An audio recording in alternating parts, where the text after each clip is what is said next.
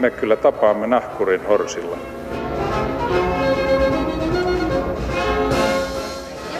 Mä sanoin, että minä juon nyt kahvia. Hyvät kanssaihmiset, kukka on kaunis tapa ilmaista tunteitaan, jossa mosaiikkeihin on uskomista, sen tiesivät jo antiikin ajan porukat. Ja se on edelleen totta, ehkä jopa enemmän kuin koskaan. Maailmanlaajuisen kukkabisneksen vuotuisen liikevaihdon arvellaan olevan noin sata miljardia dollaria. Pian Suomessakin moni nuori saa päähänsä lakin ja käteensä ruusun, kukkakauppa kukoistaa. Puhukaamme siis kesän kunniaksi kukista. Ja tervetuloa tänne Pasilan studioon Kauppapuutarhaliiton toiminnanjohtaja Jyrki Jalkanen. Kiitoksia. Ja Reilu Kauppa ry:n toiminnanjohtaja Janne Sivonen. Kiitos. Huomenta. Huomenta. Huomenta. Ää, aloitetaan semmoisella skifi-kysymyksellä, että tietääkö herrat, mikä on angiosperma? En paha, tiedä. Paha laitoit. Jaa, itse asiassa tiedätte kyllä, angiosperma on kukkiva kasvi. Eli kukka on ilmeisesti sivistyskielellä. Nehän on suomeksi sivistyssanoja, se on angiospermeä, ovat kaikki okay. Kukkivat kasvit, johon lukeutuu orkideat ja meren leikkukukat. No niin, opittiin asiaa heti no, kärkeen. Niin minäkin opin, siksi oli pakko heti jakaa kaikille jokainen eteenpäin. Päivä, jokainen päivä pitäisi oppia yksi uusi asia, ja kiitos, mm. se tuli nyt sitten se tässä. Se on hoidettu. Mun piti kysyä teiltä, että millaisia kukka-ihmisiä, kukkamiehiä, kukkien ostajia itse olette, milloin viimeksi kenelle ja millaisia kukkia, mutta Jyrki Jalkanen vastasi tähän kysymykseen tuomalla tänne studioon ruusukimpun meille. Kiitoksia. Kerro näistä ruusuista, lähdetään niistä. No tuossa on kotimaisia Kangasalla kasvaneita äh, leikkoruusuja ja, ja melkein ainoa, ainoita leikkoruusupaikkoja Suomessa, mitä tällä hetkellä enää on jäljellä, ja tämä yritys toki, toki niitä paljon viljelee noin miljoona kappaletta vuodessa, mutta että nämä on näyte siitä, että näitä vielä Suomessa on. Joskus oli aikanaan paljon enemmänkin. Ähm. Mistäs muut ruusut sitten tulevat, jos tämä on miltei ainoa paikka Kangasala, missä Suomessa vielä kasvatetaan ruusuja? Meillähän on ihan tarkkaa lukumäärää, ei markkina-arvio ole, mutta se on jossain varmaan kuusikymmentä seitsemänkymmentä miljoonan ruusun paikkeilla on vuosittain, mitä Suomessa ruusuja myydään ja ostetaan. Mm. Ja jos otetaan tämä miljoona ja siihen muutamia kymmeniä tuhansia taikka no ehkä noin puoli miljoonaa muuta suomalaista ruusua, niin kaikki muut sitten tulevat maailmalta. Ja aivan valtaosin ne tulee sitten tuolta Afrikasta, Keniasta ja Etiopista ja sen lisäksi Hollannista ja sitten Väli-Amerikan maista, lähinnä Ecuadorista, mm. riippuen minkä kokoisia ruusuja, mihin tarkoituksiin, mihin sesonkiin se vaihtelee. Mutta jos lukumäärässä mitataan, niin Afrikasta aivan valtaosin. Kuinka isoja hintaeroja näissä ruusuissa on Afrikasta ostetuissa ja, ja Kangasalalla tuotetussa ruusussa? Kuinka kangasalalainen ruusun tuottaja pystyy kilpailemaan? No, ehkä se, että jos mä kerron, että tuossa on liki ainoat suomalaiset ruusut, niin kertookin jo aika paljon sitten siitä, että ei pysty kilpailemaan suomalainen ruusuville. Että Suomihan on ollut ö, tuossa yhdeksänkymmentäluvun puolenvälin jälkeen, niin jolloin meillä oli enimmillään leikkoruusuville Suomessa, niin jos sitä lasketaan hehtaareissa, niin noin neljäkymmentäviisi hehtaaria oli niitä kasvihuoneita. Sehän on tämmöinen reipas peltoaukeen verran niin kuin pinta-alaa, ja sillä kasvoi noin kahdeksankymmentä yhdeksänkymmentä miljoonaa ruusua per vuosi. Ja vähän kerrassaan sitten eri syistä, useista eri syistä, mistä olennaisin varmaankin on kansainvälinen kilpailu, kun yhdeksänkymmentäviisi Suomi liittyi unionin jäseneksi, niin tietysti meillä oli markkinat avoimet sitten koko maailmaan, niin silloin tämä hintakilpailu sitten kävi ylivoimaiseksi suomalaiselle ruusulle. Jotta suomalainen ruusuville pärjää, niin hänen tulisi saada, jotta hän voi pyörittää yritystään, maksaa työntekijöiden palkat ja valtiolle arvonlisäverot ja niin edelleen, niin varmaan siellä jossakin seitsemänkymmentäkuusi seitsemänkymmentä kahdeksankymmentä sentin kappaleella per ruusu. Se hänen pitäisi saada keskihintana suuruusluokkana. Hmm. Ja nyt sitten meillä on markkinoilla tietysti ruusuja, joiden keskihinta on kymmenesosa tästä, niin se on vaan niin kova kilpailu, että ei siinä ole sitten kyetty pysymään mukana. Tämähän ei ole suinkaan suomalainen ilmiö, tämä muutos, vaan, vaan Hollanti, jonka kaikki varmaan mielessään ajattelee niin kuin leikkokukkamaaksi ja kukkamaaksi, ja on kiistatta maailman ykkönen niin kuin kukkabisniksen kärkimaana ja innovaatioissa ja, ja viennissä, niin Hollannissa enimmillään on tätä samaista leikkoruusua viljelty yhdeksänkymmentäluvulla noin tuhatkolmesataa hehtaaria, meillä oli siis se neljäkymmentäviisi. Mm. Tällä hetkellä siellä ollaan jossakin sadan ja kahden sadan hehtaarin välillä, eli ollaan menty kymmenenteen osaan. Ja se tarkoittaa sitä, että ö, ne ruusut tulee jostakin muualta, nimenomaan Afrikasta. Mutta sitten toinen ilmiö on sitten se, että ruusujen kokonaismäärä kerta kaikkiaan maailmassa on romahtanut sitten ainakin Euroopassa, että se ei ole enää se. Se on edelleenkin kukkien kuningatar, kiistaton sellainen, mutta ne käyttömäärät ovat, ovat meilläkin Suomessa noin puolittuneet siitä, mitä ne ovat. Onko enemmän tietoa siitä, että mistä se johtuu? Mitä ruus, miksi ruusu on joutunut epäsuosioon? No kyllähän se on tämä hintakilpailukyky on yksi, että sen tarjonta on kaventunut, niin silloin kysyntä kaventuu. Että kyllä markkinatalous toimii niin, että mitä paljon tarjotaan, niin sitä myös ostetaan. Että se ei yksistään mene niin, että pitää olla kysyntä valmiina ja sitten ruvetaan tekemään sitä. Eikö se pitänyt mennä toisinpäin, että kysyntä luo tarjontaa? No, se vaan on sekä että. Ja, ja tähän liittyy se toinen osio siihen selittämään sitä, että kukkien valikoimathan ovat laajentuneet valtaisesti siitä, mitä ne olivat vaikka silloin, kun vaikka minä olen aloittanut tällä alalla.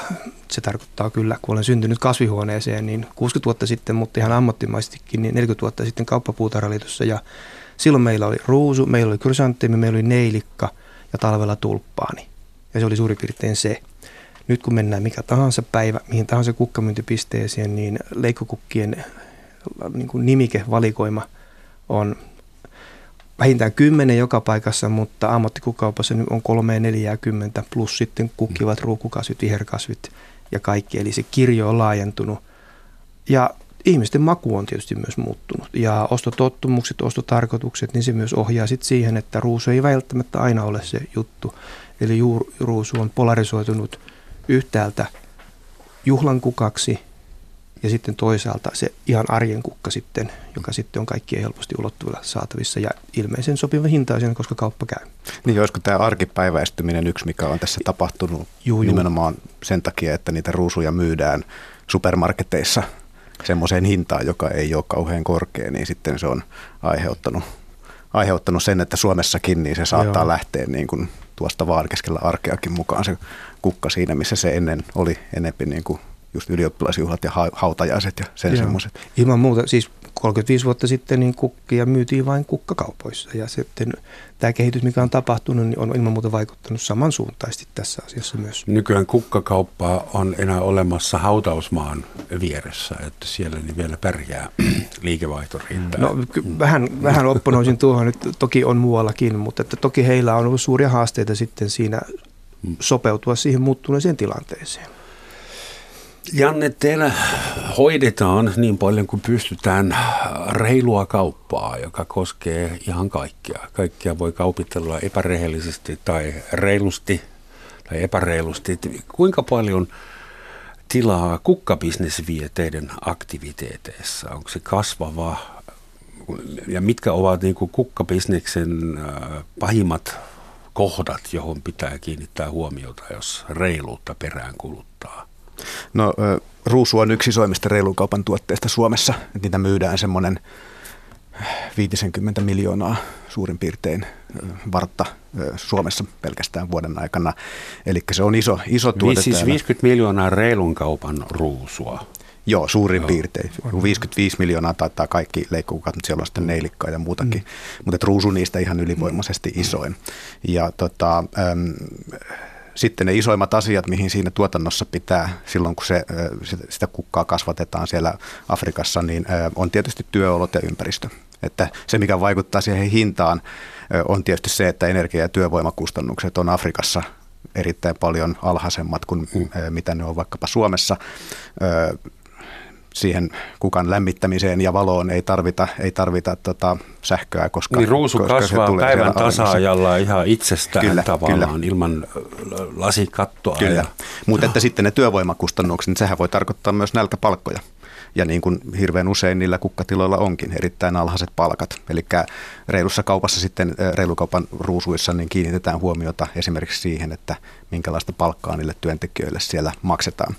Sitten se on niin kuin hyvin niin kuin lähes teollista toimintaa. Siellä ne on hyvin isoja ne kukkatilat. Siellä voi olla tuhansia työntekijöitä ja valtavia niin kuin jalkapallokenttien kokoisia kasvihuoneita ja kaikenlaiset työoloihin liittyvät asiat, jotka on kyllä sinänsä määritelty jo ihan vaikka Y K:n työjärjestön I L O-sopimuksissa, että millä tavalla asioiden pitäisi olla, niin eihän ne sitten useinkaan ole. puhutaan ihan tota järjestäytymisoikeudesta, ää, lomista, äitiyslomista, ää, ihan tämmöistä perusasioista, jotka on esimerkiksi täällä Suomessa ää, enemmän tai vähemmän itsestäänselvyyksiä, niin siellä ne ei sitä ole silloinkaan, kun kansallinen lainsäädäntö sitä säätää, niin sitä lakia ei välttämättä noudateta.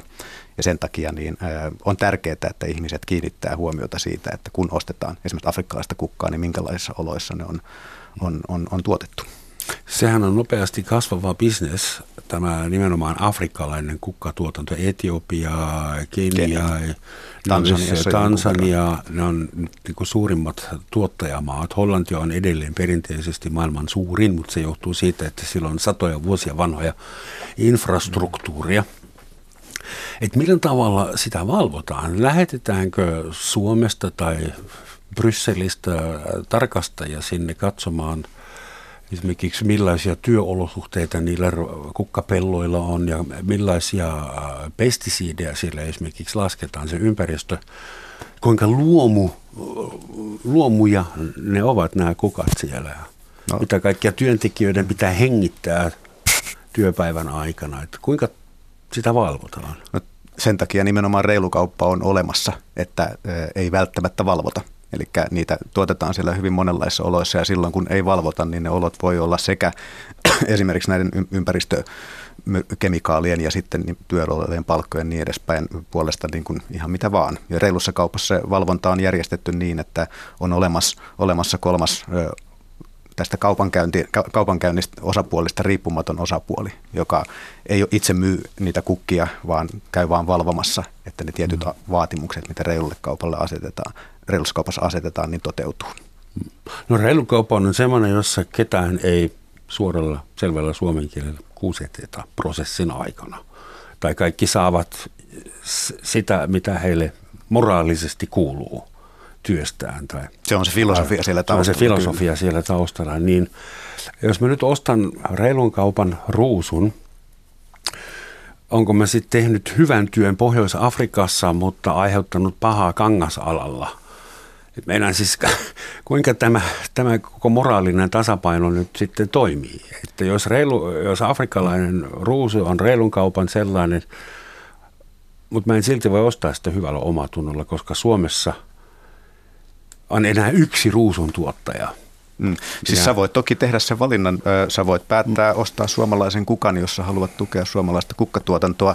Jos ostat afrikkalaisen kukan, niin silloin mä kannustaisin miettimään, että minkälaisissa oloissa se on tuotettu. Mutta en mä näe, mm. en mä näe sitä niin kuin, reilun kaupan ruusua ja suomalaista ruusua sinänsä toistensa niin kuin eettisinä kilpailijoita, koska kummankin okay. voi ikään kuin eettisin perustein ostaa. Et mä näen sen niin semmoisen ruusun, josta ei ole alkuperäistä mitään tietoa, että minkälaisissa oloissa se on tuotettu, niin sen mä näen ikään kuin reilun kaupan kilpailijana. Ja sehän on tietysti myös semmoinen kukka, mitä pystyy myymään kaikkein halvimmalla, jos esimerkiksi niitä palkoista säästetään työntekijöiltä. En ollut käynnistämässä ruusujen sotaa ihan, ihan huvin vuoksi, kunhan yritin kärjestää tätä. Ja sitä paitsi kukka sinänsä on vissiin aina viaton. Se itse ruusu tai muu kukka. Se on se ihminen, joka sitä käyttää, kyllä, joka saattaa mm. olla paha. Mm. Suomessa ei enää tuoteta kukkia, koska ne saadaan halvemmalla muualta ja nopeasti. Se on yksi asia. Toinen asia on se, että ilmeisesti kukkakauppojen määrä on Suomessa vähentynyt, kun täällä harrastetaan sitä yhden pysäkin taktiikkaa, one stop shopping, ja ostetaan kaikki. Apteekin pitää vielä mennä erikseen ja Ja alkoon. Ja alkoon, mm. mutta sekin, sekin on jo loppumassa. Joo. Ähm, pitääkö Suomen kukkakauppia sitten jollain, tai pitääkö museoviraston tulla, tehdä interventio jossain vaiheessa sitten? Niin, että me aina itketään, että tietyt kulttuuriset saavutukset häviävät pikkuhiljaa, mutta itse aiheutamme nämä ilmiöt omalla lifestyleillamme. Mm. Niin, nyt kyllä joudun sinua opponoimaan tuostakin asiasta. Ei meillä kukat onneksi ole loppuneet Suomesta, mutta tämä leikkuruusu tosiaan on mennyt ohueksi. Ja muut leikkukukat, ne me, ne me ollaan luovutettu, että ihan niin kuin eilis viime yön pelissä, niin vastustaja luovutti pelin sitten jossakin vaiheessa. Niin, niin tota... Tulihan se sieltä. Kaikille teille, jotka kuuntelette tämän myöhemmin Areenasta, Suomi voitti eilen illalla Lätkän M M-kisat. Kyllä, näin, hyvä Suomi. Niin, joo. Kyllä meillä viljellään paljon kukkia, mutta tosiaan leikkaukkatuotannossa niin sitten ruusu. Talven tulppaani toki on suomalainen vielä hyvin vahvasti. Ja sitten meillä on rukukasveja ja kevään tämä kevätkukkasesonkin, jota parhaillaan nyt toukokuun lopulla, kun ollaan, pannaan piholle ja puutarhoihin orvokkeen ja pelarkoon, ja nehän on kaikki Suomessa viljelty. Että onhan meillä vahvaa tuotantoa, mutta leikkokukilla tosiaan niin ruusu on, ruusu on sitten niin... Viimeinen näistä isoista kukista, josta vielä on sitten nämä muutama, muutama jäljellä, yksi isompi ja sitten kolme, neljä, viisi paikallista pienempää. Et sen sen haluaisin tähän niin kuin täydentää ja teidän väärää mielikuvaa.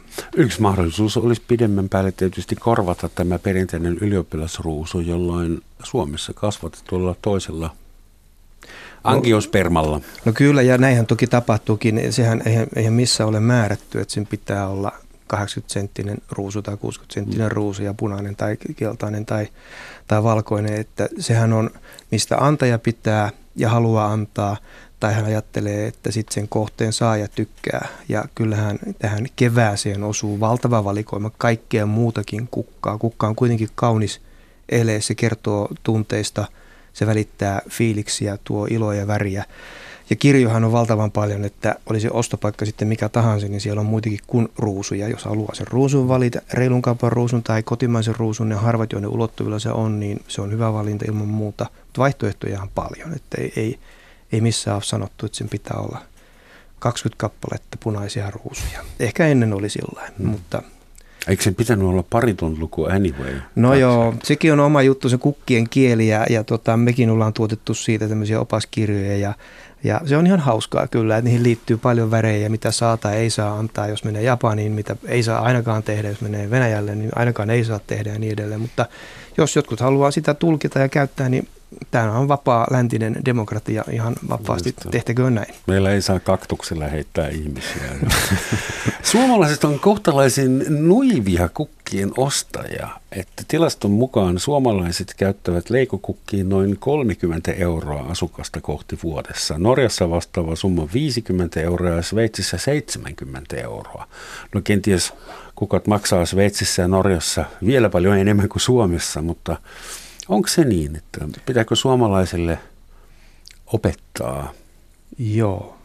Sanomaan Joo. se kukkasin. Kyllä se, kyllä se näin on, että me ollaan siinä, siinä kova päästä porukkaa niin kuin oppimaan. Että noin kahdeksankymmentä prosenttia meidän kotitalouksista niin vuoden kierrossa johonkin tarkoitukseen jostakin syystä ostaa kukkia. Ne voi olla ne äh, rippi, rippikukat taikka, taikka sitten lakkiaiset tai hautajaiset tai kukat pihalle, mutta siis yksi viidesosa suomalaisista kotitalouksista ei osta vuoden kierrossa kukkia. Se on pysynyt hyvin vakaana, se on se, on sanottu kolmekymmentä vuotta, niin suuruusluokkana näin, mutta sitten se frekvenssi, että, että jos katsotaan niin päin, että meillä on paljon heavy usereita, jotka käy sitten usein ostamassa säännöllisesti. Heavy se, usereita? Niin, se on huono sana, kun puhutaan kukista, mutta, tota, mutta niin... Niin, niin se keskittyy sitten tietylle kansanosalle selvästi enemmän. On selvä tulotasokorrelaatio, henkilöluku perheessä korreloi siihen, että enemmän ostetaan. No se taas liittyy perheen niin kuin tämmöiseen taloudelliseen vakiintumiseen ja mahdollisuutta ja ylipäätään siihen, että asutaan sillä tavalla, että sinne on paikka, mihin ostaa pitää kukkia. Pitää olla pöytä, jonka päälle pitää niitä kukkia pöytä, voi laittaa. Pitää olla ehkä parveke ja, ja vähän pihaakin, niin sitten nekin on kukkia. Kaikkihan ei ole suinkaan leikkokukkia, mutta leikkokukkien käyttönä tosiaan niin Sveitsi on vähän eri kategoriassa, maan tulotaso ja niin edelleen on erilainen ja se on unionin ulkopuolinen maa, niin siellä on erilainen hinnoittelu, samaten Norja. Norja on kallis maa kaikessa ja se näkyy kukissakin. Norjan leikkokukkatuotanto ei sinällään marssi sen lujemmin kuin Suomenkaan, että siellä kanssani on niin kuin kyllä tultu vahvasti alaspäin. Ja saatetaan nähdä semmoinen erikoisuus lähivuosina, että Islanti, jossa on kolmesataakaksikymmentätuhatta ihmistä ja puoli miljoonaa lammasta ja hevosta ja mitähän siellä onkaan, niin siellä on enemmän leikkukkatuotantoa kuin muissa Pohjoismaissa Aha, yhteensä. Siellä se, tulee ilmaista energiaa maasta, ei tarvitse kun porata reikän, niin sieltä tulee. Se on yksi syy ja toinen syy on se, että se on kuitenkin omalla kauppapolitiikallaan oleva valtio, joka pystyy vähän kontrolloimaan, mitä sinne tuodaan tai mitä ei tuoda. Puhutaan kuitenkin vielä vähän niistä ulkomailla tuotetuista kukista Afrikasta ja siitä mahdollisesta valvonnasta.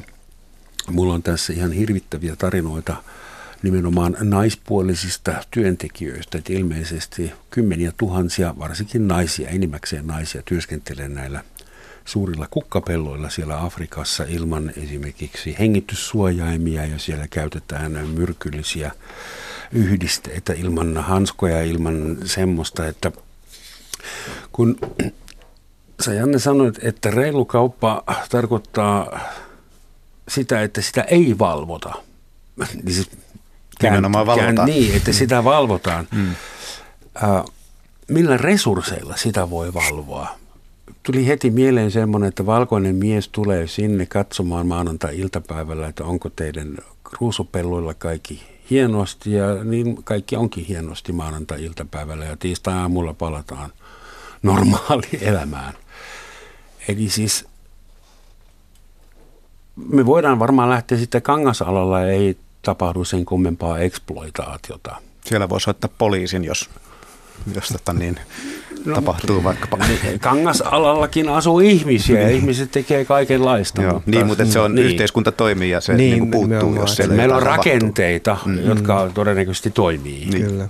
Niin, että millä, millä resursseilla valveutuneisuusasteilla, että kuinka reilu kauppa, mikä enforce, niin kuin varmistetaan? Joo, eli reilulla kaupalla on tämmöinen erillinen valvontayhtiö, jolla on sitten valvojia, ja ne ei ole, minä en käy siellä valvomassa niin kuin reilun kaupan edustajana, koska minun, ja mä oon nähnyt näitä tilanteita paljon, missä niin kuin joku yritys, joka ostaa jostakin Afrikasta, niin menee vierailemaan jossakin tilalla tai pellolla, niin kyllähän mm. siellä kaikenlaiset piirileikit osataan järjestää, jossa näytetään, että kaikki on hyvin, vaikka oikeasti mm. ei olekaan. Eli tämä on nimenomaan olennaista, että kuka valvoo ja miten valvoo. Teettekö se valeostoksia esimerkiksi? Siellä on val- tämä valvontayhtiö, ensinnäkin ne valvojat, niin ne ei ole niin, niin kuin vaikkapa suomalaisia Suomesta, jotka sinne lentää, vaan ne on paikallisia ihmisiä, jotka puhuu paikallista kieltä, tietää paikallisen hintatason ja paikalliset kulttuurit ja tavat ja kielet ja niin edespäin. Mm. Ja sit Sitten kun ne menee sinne, niin ää, siellä on valvontakäyntejä, jotka on säännöllisiä, että käydään aina tiettyjä väliajoin. Jotkut on semmoisia, että ne ilmoittaa ennalta, että nyt me tullaan, jotta voidaan kaivaa tietyt dokumentit esiin, se tilan omistaja niin kuin näyttää, että miten pankkitileiltä, että reilun kaupan lisää on maksettu esimerkiksi se vaadittu määrä. Ja sitten tehdään tämmöisiä yllätyskäyntejä, että tullaan yllättäen ja sitten niin kuin katsotaan, että mikä se tilanne on. Mikä ikäiset työntekijät siellä on. Ja... Niin, niin, ja sitten oleellista siinä on sitten niin kuin tämmöisessä plantaasituotannossa, kun puhutaan kukkatiloista, niin, niin on myös se, että päästään tapaamaan ja juttelemaan niiden työntekijöiden kanssa sillä tavalla, että se tilan pomot tai omistajat ei ole paikalla ja ne ei tiedä, ketä haastatellaan. Eli että se aina järjestetään se valvontakäynti sillä tavalla, että ne työntekijöillä on suora yhteys siihen valvojaan, jossa se tilan omistus tai tilan niin kuin johtajat ei pääse vaikuttamaan siihen, että mitä ne työntekijät sanoo, eikä tiedä, että ketä on haastateltu. Mm. Niin, niin sillä tavalla se tota, toimii ja, ja se vaatii niin kuin oman ihan spesifin ammattitaidon ja se vaatii nimenomaan paikallista tuntemusta. Että se ei ole riittävää, että täältä yrityksestä lähtee tai Reilukauppa ry:stä lähtee joku Suomesta katsomaan. Silloin, silloin se kyllä niin kuin on mahdollisuus kiertää niitä sääntöjä. Mm-hmm. Itse asiassa on varmaan tiukempi valvonta kuin Kangasalalla. Siellä riittää, että kerran vuodessa joku käy ja antaa leiman taas vuodeksi. Niin, mutta sitä ei tarvita siellä, mm. kun se yhteiskunta toimii paremmin lähtökohtaisesti. Mutta nämä teidän reilun kaupan standardit ja tämä valvontamenetelmä, sehän toimii suht kohta samalla tavalla, vaikka kyseessä olisi valanpyynti tai vehnän tuotanto tai kuminan tuotanto tai... Joo, ei ole olemassa reilukaupan valaita, mutta, tuota, joo, joo. mutta siis periaatteessa tietysti mitä, mihin tahansa sitä voidaan, niin, sitä samaa ideaa, että on ulkopuolinen valvonta. Ja, ja, ja se yrittää olla objektiivinen ja lahjomaton ja kontrolloida itse joo. itseään. Ää, kuinka paljon kukkabisniksessä sitten, osaatko sanoa, ää, törmää rikollisiin tai hämäriin tai ainakin epämoraalisiin rakenteisiin? Kuinka paljon on semmoisia afrikkalaisia kukkakeisareita, jotka myrkyttävät pikkulapsia kuudentoista tunnin työpäivän aikana? Semmoista, kuinka hurjaa tämä ala on?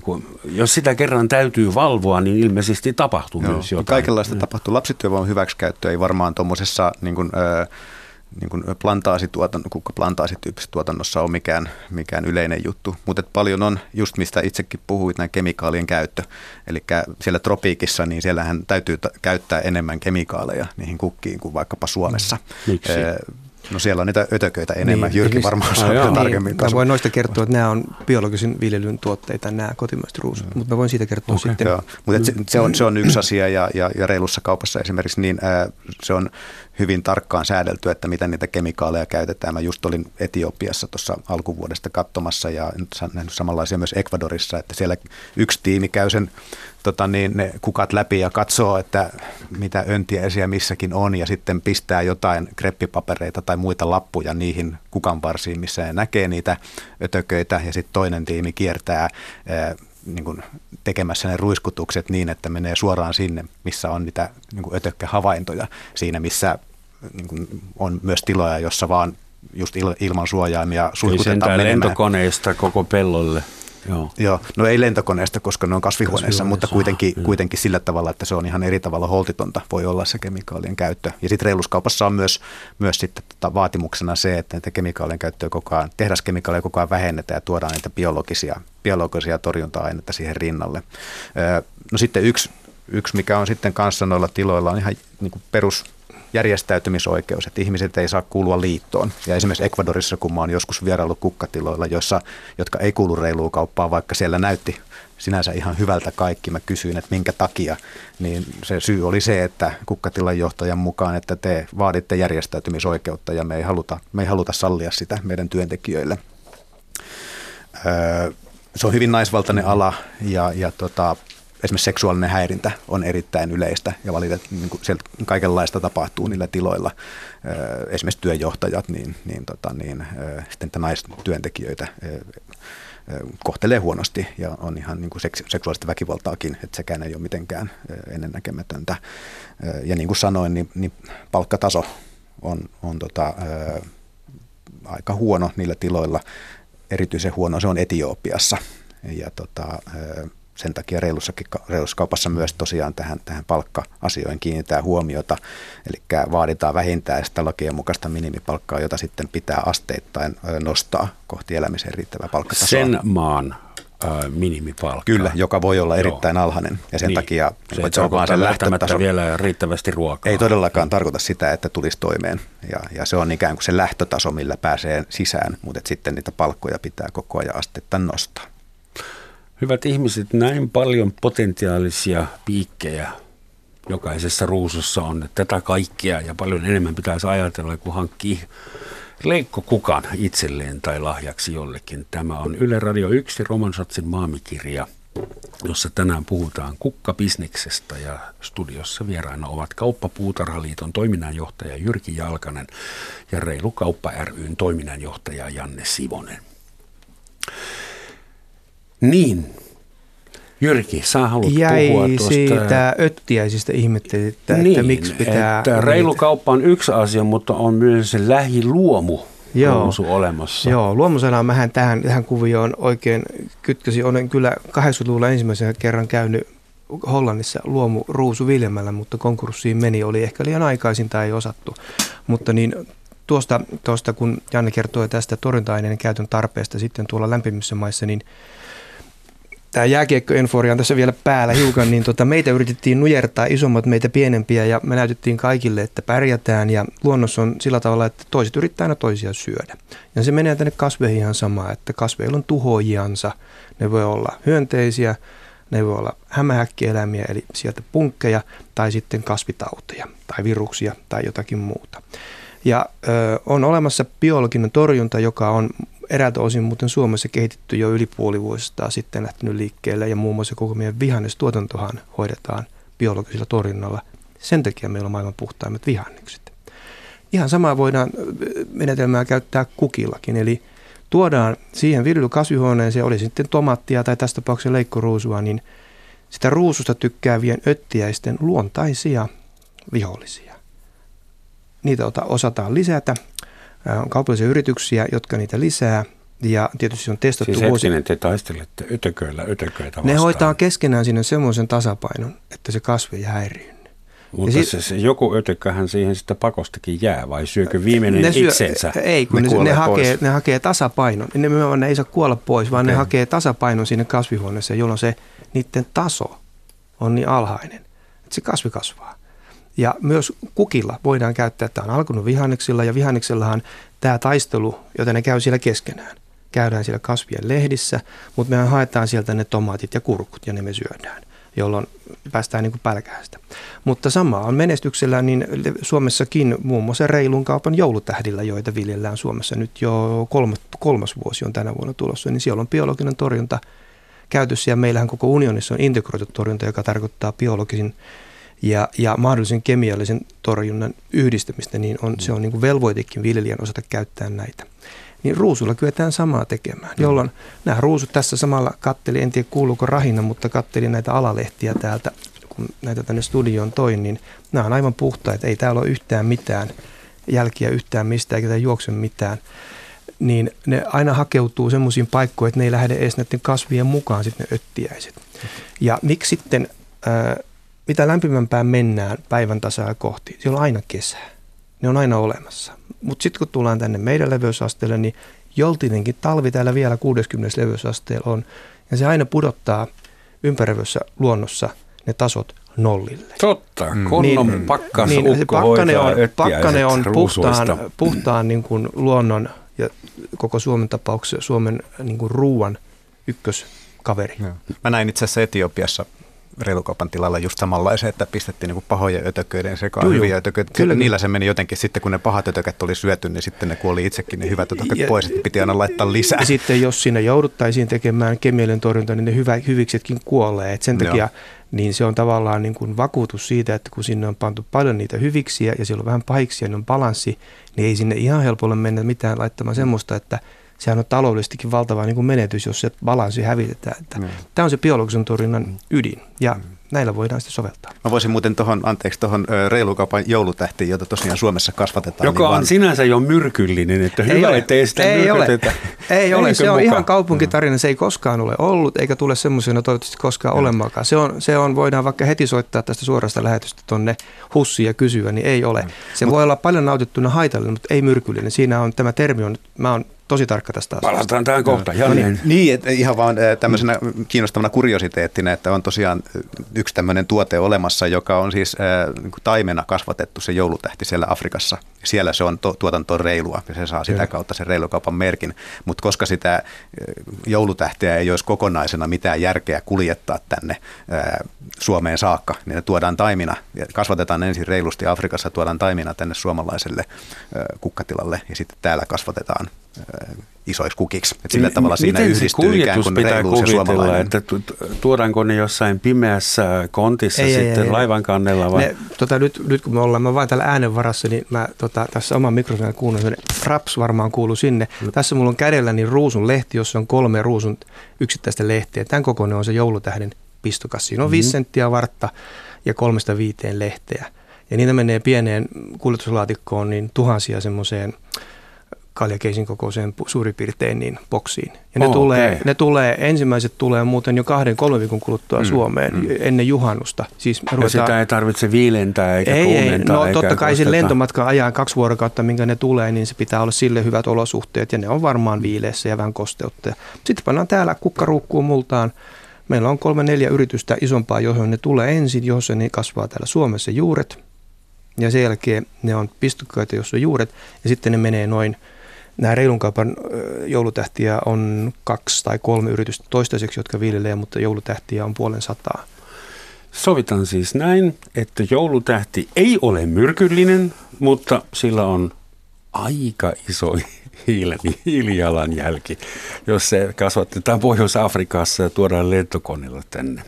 No, se lentäminen on siitä hiilijalanjäljestä yleensä aika pieni osuus, että yleensä se on se, että kasvamisvaihe, joka jo, sitä synnyttää. Tämä on mainiota, että pääsee ö, täsmentämään näitä, näitä asioita, mitkä mainitsit tästä hiilijalanjäljestä. Nimittäin nämä kaikki kasvaa hakkeella, puuhakkeella. Ja nyt maailma on sopinut niin, että puu on uusiutuva luonnonvara. Jos sitä poltetaan, niin tottahan sitä piipusta tulee hiilidioksidia. Mutta on sovittu, että se hiilen kierto on puulla niin pitkä, eli se on hiilineutraalia. Ja nämä on kasvatettu nämä kyseiset ruusut vuodesta kaksituhattakuusitoista kotimaisella siitä näkö, horisontista näkyvällä metsäpuuhakkeella, ei siis millään öljyllä. Jos ja näistä sun ruususta ei löydy sitten yhtään mitään mä voin, kritisoitavaa mä, negatiivista. Mä voin, mä... voin, voin, voin kertoa, että vielä, vielä toukokuun aikana, nyt ollaan toukokuun loppupuolella, viimeisten viikkoa mennään, niin tätä asiaa tullaan uutisoimaan vähän laajemminkin uusimpia tutkimustuloksia. Ja jos yritys vielä käyttää sertifioitua vihreätä sähköä, niin se hiilijalanjälki on alle minkä tahansa maailman maan. Ja sitten kun siinä pitää ottaa ne kuljetukset päälle, sitten jos tulee maailmalta vertailtava tuote, niin sen hiilijalanjälki saattaakin olla korkeampi kuin suomalaisen. Ollaan Me näin. ollaan tehty töitä tämän asian eteen. Tämä on tosi hieno asia, että niin. olette kiinnittäneet tähän huomiota. Se taisi olla iso-britannialaisen yliopiston tutkimus. Tämä on kyllä aika vanha, vanha ja varmaan niin kuin asiat on mennyt eteenpäin. Mm. Teki tutkimuksen tuossa kymmenisen vuotta sitten, jossa verrattiin hollantilaista ja kenialaista ruusuäänten hiilijalanjälkeä. Se hollantilaisella oli yli kuusinkertainen. Eli lähtökohtaisesti se täällä niin kuin pohjoisessa se hiilijalanjälki on iso, mutta että loistavaa. Että tote, joo, miten se laske? Hollannissa piti ensin tehdä se maaperä, jonka päälle sen jälkeen rakennettiin se koko kukkapelto. Että jos se lasketaan mukaan, niin totta. Se on astronominen. Mm. joo, joo, en usko, että mm. tätä oli huomioitu laskelmissa. Kolme, eikö Hollannin maa, nykymaaperästä, niin nykypinta-alasta vain kolmasosa alkuperäistä merenpinnan yläpuolella oleva. Kaksi kolmasosaa taitaa olla sekin nyt jo vallattua. Yhdessä yössä Hollannin kartta on joskus muuttunut hyvinkin dramaattisesti. Hollannista puheen ollen siellä tapahtui tuhatkuusisataaluvun alussa muistaakseni, tuhatkuusisataakolmekymmentäneljä kolmekymmentäseitsemän tapahtui maailman ensimmäinen sijoituskupla, pörssiromahdus, koska siellä keksittiin ostaa ja myydä tulppaanisipuleita, koska tulppaaneja vaivasi virus. Ja se virus aiheutti ihania värimuunnelmia, muunnoksia, variaatioita ja kaikki odotti sitä sinistä ja sitä mustaa tulppaania, joka, jota ei koskaan tullutkaan. Silloinhan ihmiset rikastui suunnattomasti, menetti imperiumeitaan. Kaikkea. Että olisiko teidän mielestä semmoinen hysteeria vielä mahdollinen? Se, se kaunis silloin oli se, että kysymys ei ollut teräksestä tai aseesta tai mm. autoista, vaan kukista. Se, jostain semmoisesta, mitä kukaan, siis tulppaaneita ei voi edes syödä. Siihenkin täsmennys. Niitä on jouduttu Hollannissa silloin, kun saksalaiset miehittivät sitä, niin he joutuivat sitten muun muassa hyväsitesipuleita työmään ja myös tulppaaneja, mutta se ei se hyvä tietystikään ole. No tuo tulipomaania silloin, niin sehän on tosi hyvä case niin kuin markkinatalouden tämmöistä odotusarvoista ja sen takiahan se korttitalo rakentui sitten ja luhistui sitten mahdottomuuteensa. Vaikea kuvitella, että täällä kukkatuotteella tulee sellaista, mutta on, on tässä niin kuin tuoreempia sen kaltaisia esimerkkejä ollut. Sanotaan nyt itse voin tarkkailla tämän vajaa neljäkymmentä vuotta, mitä olen alalla ollut niin kuin töissä, niin on ollut esimerkiksi sinisen ruusun niin odotusarvo, että kun ruusussahan ei luontaisesti ole sinistä väriä. Ja, ja sitten kahdeksankymmentäluvulla niin australialainen yritys ilmoitti, että geenitekniikan avulla he ovat saaneet sinisen ruusun. No ei se nyt ihan sininen ollut, mutta oli se sinne päin, niin silloin sen, sen yrityksen tota, osakekurssi kyllä varmaan pomppasi korkealle, koska ajateltiin, että sinisellä kuitenkin on tässä maailman tärkeimmässä kukassa, niin aina jossakin asiakkaita ja sitä halukkaita. Mutta sitten siitä ei ole koskaan sen enempää kuullut. Neilikassa taitaa olla niin, että on kaksi siniseltä vaikuttavaa lajiketta. Siinäkään ei luontaisesti ole sinistä väriä. Ja tällaiset saattaisi olla tämmöisiä, että saadaan joku poikkeava väri. Mä luin, mä luin että japanilainen firma Suntory valmistaa Joo. sinivivahteisen malvanvärisen ruusun. Ja sen keksi Yoshikazu Tanaka. Vuonna yhdeksänkymmentä, mutta sekään ei ole kunnolla sininen. No mäkin olen omin silmin nähnyt varmaan Alsmeerin huutokauppahallissa, niin en nyt sano miljardeja, mutta kymmeniä ja satoja miljoonia ruusia elämäni aikana niissä käynen, niin enkä ole sellaista nähnyt, eikä täällä sitä kaupoissa ole, että tuommoisen yhteydessä saattaisi tulla tämmöinen hetkellinen kupla, joka sitten osoittautuu, tai tähän saakka on osoittautunut, että ei sitä sitten tullutkaan mitään tuotetta. Miten te selitätte kukan psykologista vaikutusta? Se on tuote, jota myydään ja ostetaan ja kasvatetaan sadan miljardin dollarin edestä joka vuosi. Se ei ole psykoaktiivinen, sitä ei syödä, se ei, niin se kahvi piristää, että se ehkä selittää kansainvälisen kahvibisniksen, bensa tekee riippuvaiseksi ja niin tekee tupakakin, mutta miksi kukkabisnes? Ei, mihin ihminen tarvitsee kukkia? No, kysyit tuossa alussa, että kenelle ostit tai mi- mistä ostit mihin tarkoitukseen ostit kukkia viimeksi. Itse ostin viime viikolla, kun halusin ilahduttaa äitiäni, jonka kanssa olin kiivaasti keskustellut jostakin asiasta ja, ja, ja niin päätinpä, että otanpa nyt tuosta marketista kukkapuskan mukaan, että ei kai se sen kummempaa ole, että halu, halu ilahduttaa itseä tai muita. Eli siis anteeksi pyyntö oli piilotettuna motiivina siinä? No sanoisin, että ilahduttamispyrkimys enemmän kuin anteeksi pyyntö tässä tapauksessa, mutta joka tapauksessa se, että se on ele jollekin toiselle ihmiselle tai itselle. Ja miksi sen elkeen, eleen, eleen, eleen pitää, pitää olla ää, niin ohimenevä? Jos jollekin antaisi kirjan, niin se kestäisi se, kymmenen varma, vuotta, eikä se vieläkään lukisi varmaan sitä. Varmaan juuri, juuri, tai juurikin on se, kukaan olemus on se hetkellisyys suhteessa ikuisuuteen, josta todella mennään tuonne syvempään filosofiaan miettimiseen, niin juuri se, että se on tuon hetken, ja sit sitä ei enää ole. Sen, sen täytyy olla yksi keskeinen tekijä siinä, koska niin kuin ihan siellä alussa itsekin mainitsit, niin tuolta meri, mainintoja tuhansien vuosien takaa ja muistaakseni tai noin kuusituhatta vuotta sitten löytyy ensimmäiset niin kuin kiveen hakatut piirrokset kukista. Sotaretkeltä palanneille sotureille annettiin kukkia, on löytynyt kolikoita kolmen neljän tuhannen vuoden takaa, jossa on ruusun kuvio. Ruusu on niistä vanhin muuten niistä kukka-aihioista, mitä toistaiseksi on löydetty. Hmm.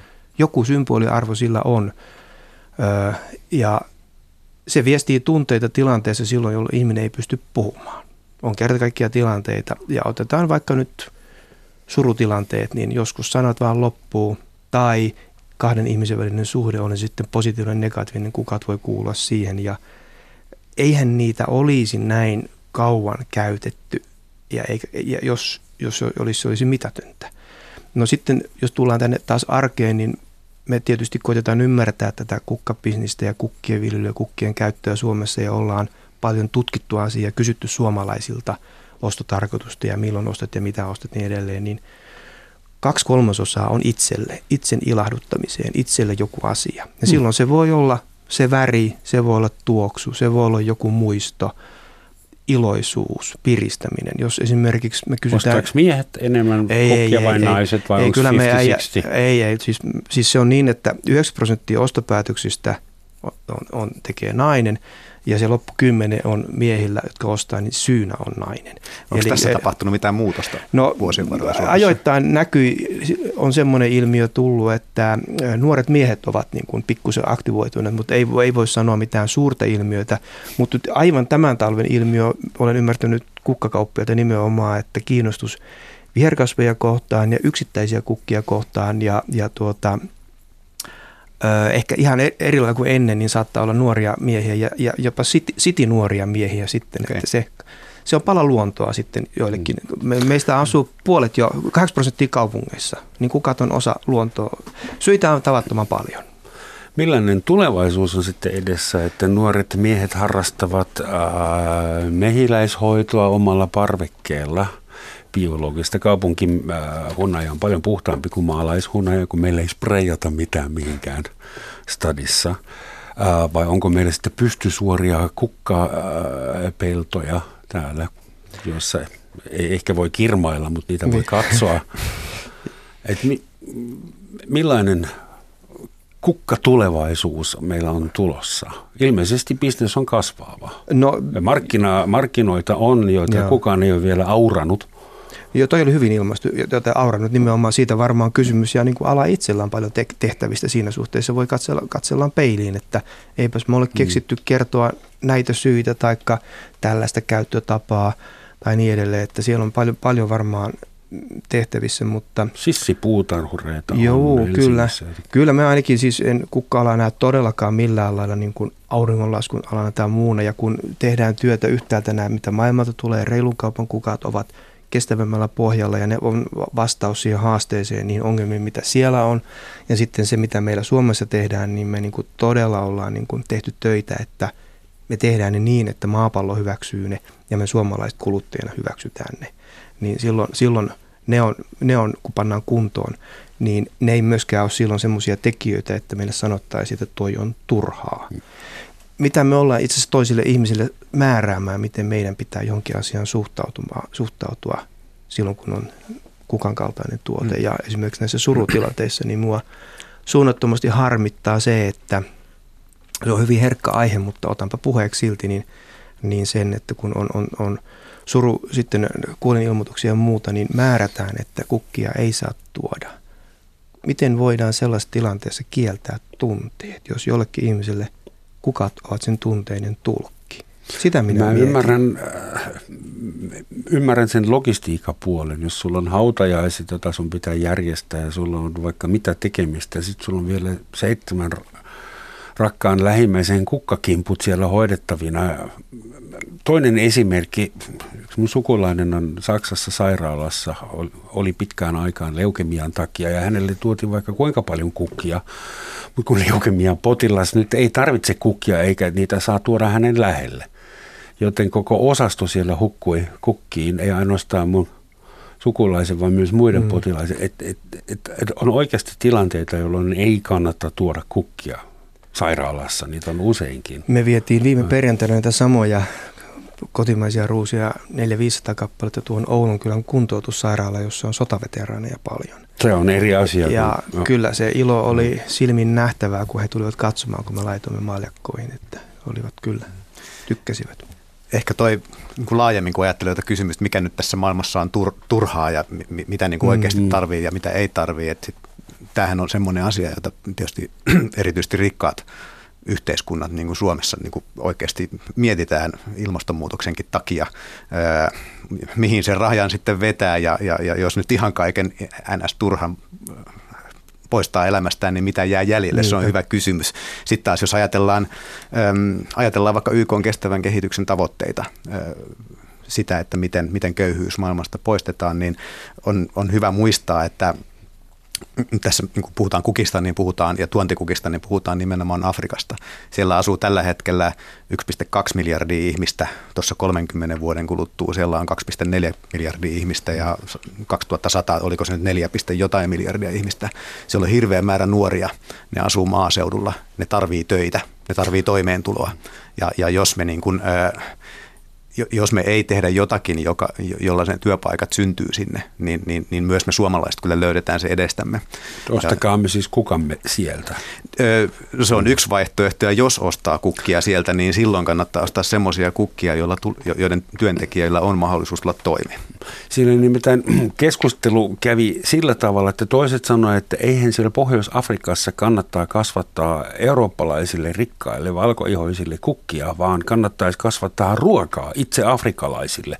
Sitten toiset heti sanoivat niin, mutta luomalla työpaikkoja ja koulutusta ja hyviä elinoloja siellä Afrikassa, niin siellä syntyy ostovoimaa ja oma sivilisaatio mm. ja infraa sitä kautta. Joo.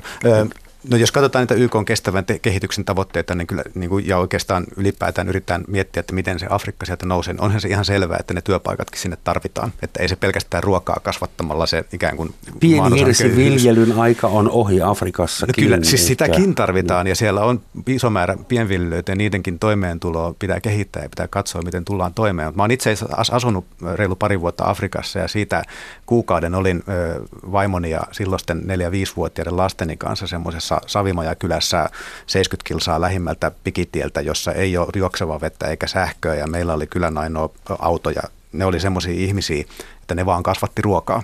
Jokaisella mm. oli pieni peltoläntti, ne ei ollut edes rahaa taloudessa, koska niillä ei, ne oli niin köyhiä, että ne, ne, ne, niillä ei ollut rahaa. Ne vaihtoi sen, sitä viljaa, maissia, mitä ne viljeli, niin sitten muihin tarpeisiin. Halusivatko he rahaa ja päästä kiinni siihen sivilisoituun maailmaan? Kyllä. Se on, se on myös yksi semmoinen myytti, että afrikkalainen pienviljelijä haluaa olla ikuisesti pienviljelijä, että se on joku tämmöinen pyhä tehtävä olla pienviljelijä, tuottaa ruokaa. Kyllä jokainen pienviljelijä haluaa maksimoida potentiaalinsa ja, ja tulla pikkusen isommaksi viljelijä, saada pikkusen muutakin toimeentuloa. Että jos pelkästään viljelijät ruuan itsellesi, mutta sulla ei ole mitään muuta. No, että semmoista niin, romantiikkaa kannattaa unohtaa saman tien. Niin, niin, niin. niin. Köyhyys ei ole koskaan romanttista. No ei, ei. Se on tiettyjen Piste. perustarpeiden puutetta ja turvaverkkojen puuttumista. Niin kyllä mä jaan tämän Jannan ajatuksen tässä tosiaan, että niin, totta kai siinä on suuri merkitys, että töitä on siellä ja, ja tämä isommat uhkakuvat on, on melkomoisia, niin, niin jokainen työpaikka on tarpeen silloin kyllä. Semmoinen työpaikka, jolla tulee toimeen. Niin.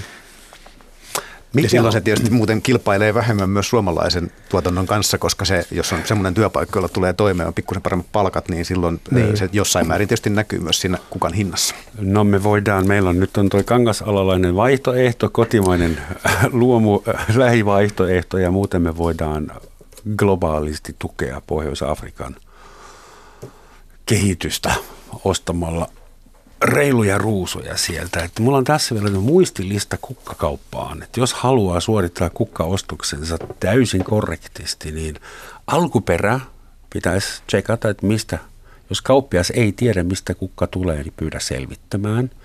Merkinnät, vaikka kukka olisi tuotu Hollannista, se ei tarkoita, että se olisi kasvatettu siellä. Juuri niin. Mm, pitää paikkansa. No mihin merkintään sitten kannattaa uskoa, mikä on se tärkein kukassa? No, jos se on, lukee fair trade. Niin, se on varmaan aika selkeä statementti silloin. Jos se on semmoisesta maasta, missä niin. Niin kuin jostain afrikkalaista maasta, niin onko muuten, silloin. Onko havaittu siinä, siinä niin kuin väärennysyrityksiä maailmalla? Onko teidän tietoon tullut mistään maasta?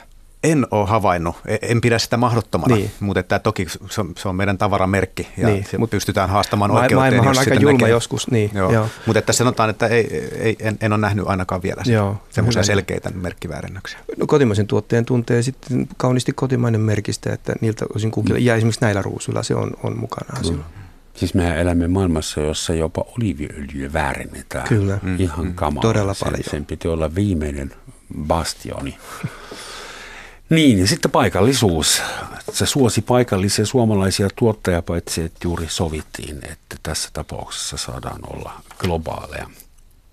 Voi olla molempia. Niin, Mikä, no, hyvin. Kuinka paljon Suomessa viljellään tai Suomeen tuodaan ihan trendijuttu syötäviä kukkia? Ei poltettavia, vaan tämmöisiä ruokakukkia. Se ei ole vielä suuri juttu, ihan lyhyesti. Se on, se on hyvin pieni juttu. Meillä on kolme, kaksi, yksi, joka vie muuten Suomesta maailmalle viiteen kuuteen maahan. Yksi suomalainen yritys vie syötäviä kukkia, kyllä. Aha. You heard me right. Ja tota, äh, aika vähän niitä tuodaan. Se on, se on äh, fine dining ravintoloiden asiaa ja nouseva asia kyllä. Vähän toista. Hyvä, että me maailmanmestarit olemme siinäkin mukana, että syökää suomalaisia kukkia. Suuret kiitokset Janne ja Jyrki. Sen enempää ei ehditä kukkia toisellemme ojentelemaan. Loppukaneetti vielä. Hilja Valtonen, teille tuttu kirjailija, tietysti ainakin nimi. Hän oli kaksikymmentä- ja kolmekymmentälukujen suosituimpia suomalaisia kirjailijoita kuulemma ja hän sanoi, vain tekokukka on kuihtumaton. Kiitos ja moi.